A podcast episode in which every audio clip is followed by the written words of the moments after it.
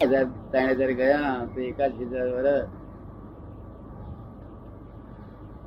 તો માણસમાંથી પથરો થાય તેના કરતા વધારે દુઃખ પડશે. તો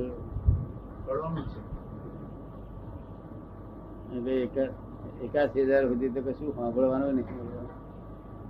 માટે અત્યારે આવે બીજી બધી બાજુ હોય ફરજિયાત કરવું પડે તે કરવું છૂટકો જ ના થાય. અને બીજું આ કામ કાઢી લીધું તો નીકળી જાય. શું કામ કાઢી લે નીકળી જાય. અને ગર્ભાવધે કહ્યું છે કે મોક્ષ સરળ છે, સહજ છે, સુગમ છે પ્રાપ્ત પ્રાપ્તિ દુર્લભ છે. કારણ કે જ્ઞાની પુરુષ મળે તો પછી નહીં તો કરોડો ઉપાય છે જેનો મોક્ષ થયો છે જ્ઞાની પુરુષ ત્યાં આગળ બધું જ છે.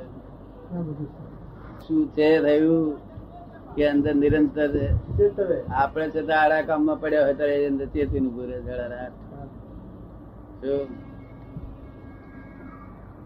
એટલે તમારે કશું કરવું ના પડે. આ જ્ઞાન જ ઇટસેલ્ફ કરી લે છે. શું કહ્યું?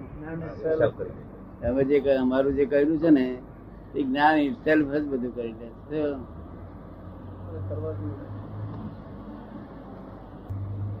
તમારે તો ડિસિઝન લેવાનું કે અમારે તો દાદાની દાદાજીની આજ્ઞા પાવી જ છે.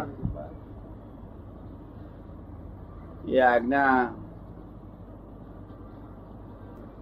બધા પ્રકારોનાથી ભય બધા વાતાવરણથી બચાવનારી મુક્ત કરાવનારી છે. પ્રોટેક્શન છે. શું કહ્યું? પ્રોટેક્શન છે. આપણે ઊંઘી ગયા હોય તે તે. પછી આ એથી વધારે કરી જોઈએ, ખરું કેટલાક માણસો તો આ વિજ્ઞાન સમજાયું નથી.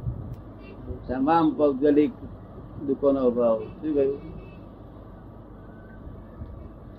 ભૌગોલિક દુઃખોનો અભાવ?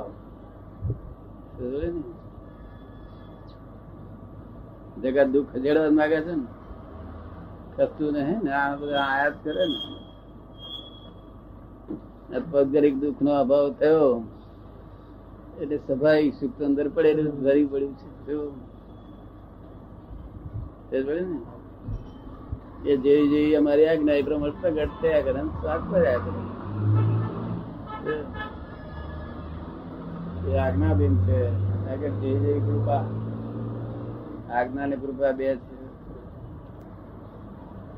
જ્ઞાનીઓ તો શાના માટે કૃપાનો ભેદ કરતો હશે કે જેને કશું જોઈતું નહીં અને કૃપાનો ભેદ બધા ઉપર કેમ? તો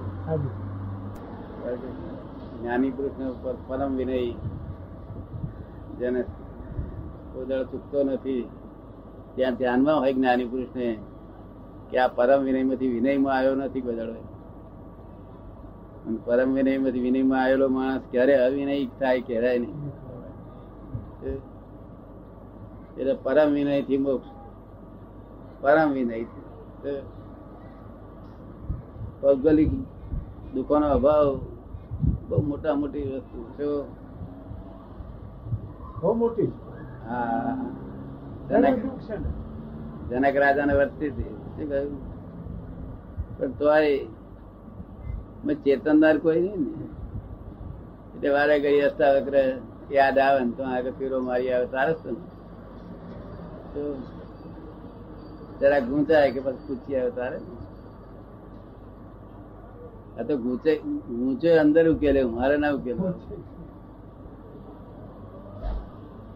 અંદર જે શક્તિ છે એ જ ઊંચો ઉકેલી આવે. ગૂંચ પડે કે તરત જ એ ઉકેલી આવે. પછી એથી વધારે કે જોઈએ આપણે. ઊંચ ઉકેલે છે? હે? ઉકેલે છે પૂછવું જ ના પડે નહીં? અને પૂછ્યા તો મારો મને ટાઈમ જ ના મળે ને શું? કેટલું? નવું પ્રકાશ પાડવાનો ટાઈમ જ ના મળે જૂની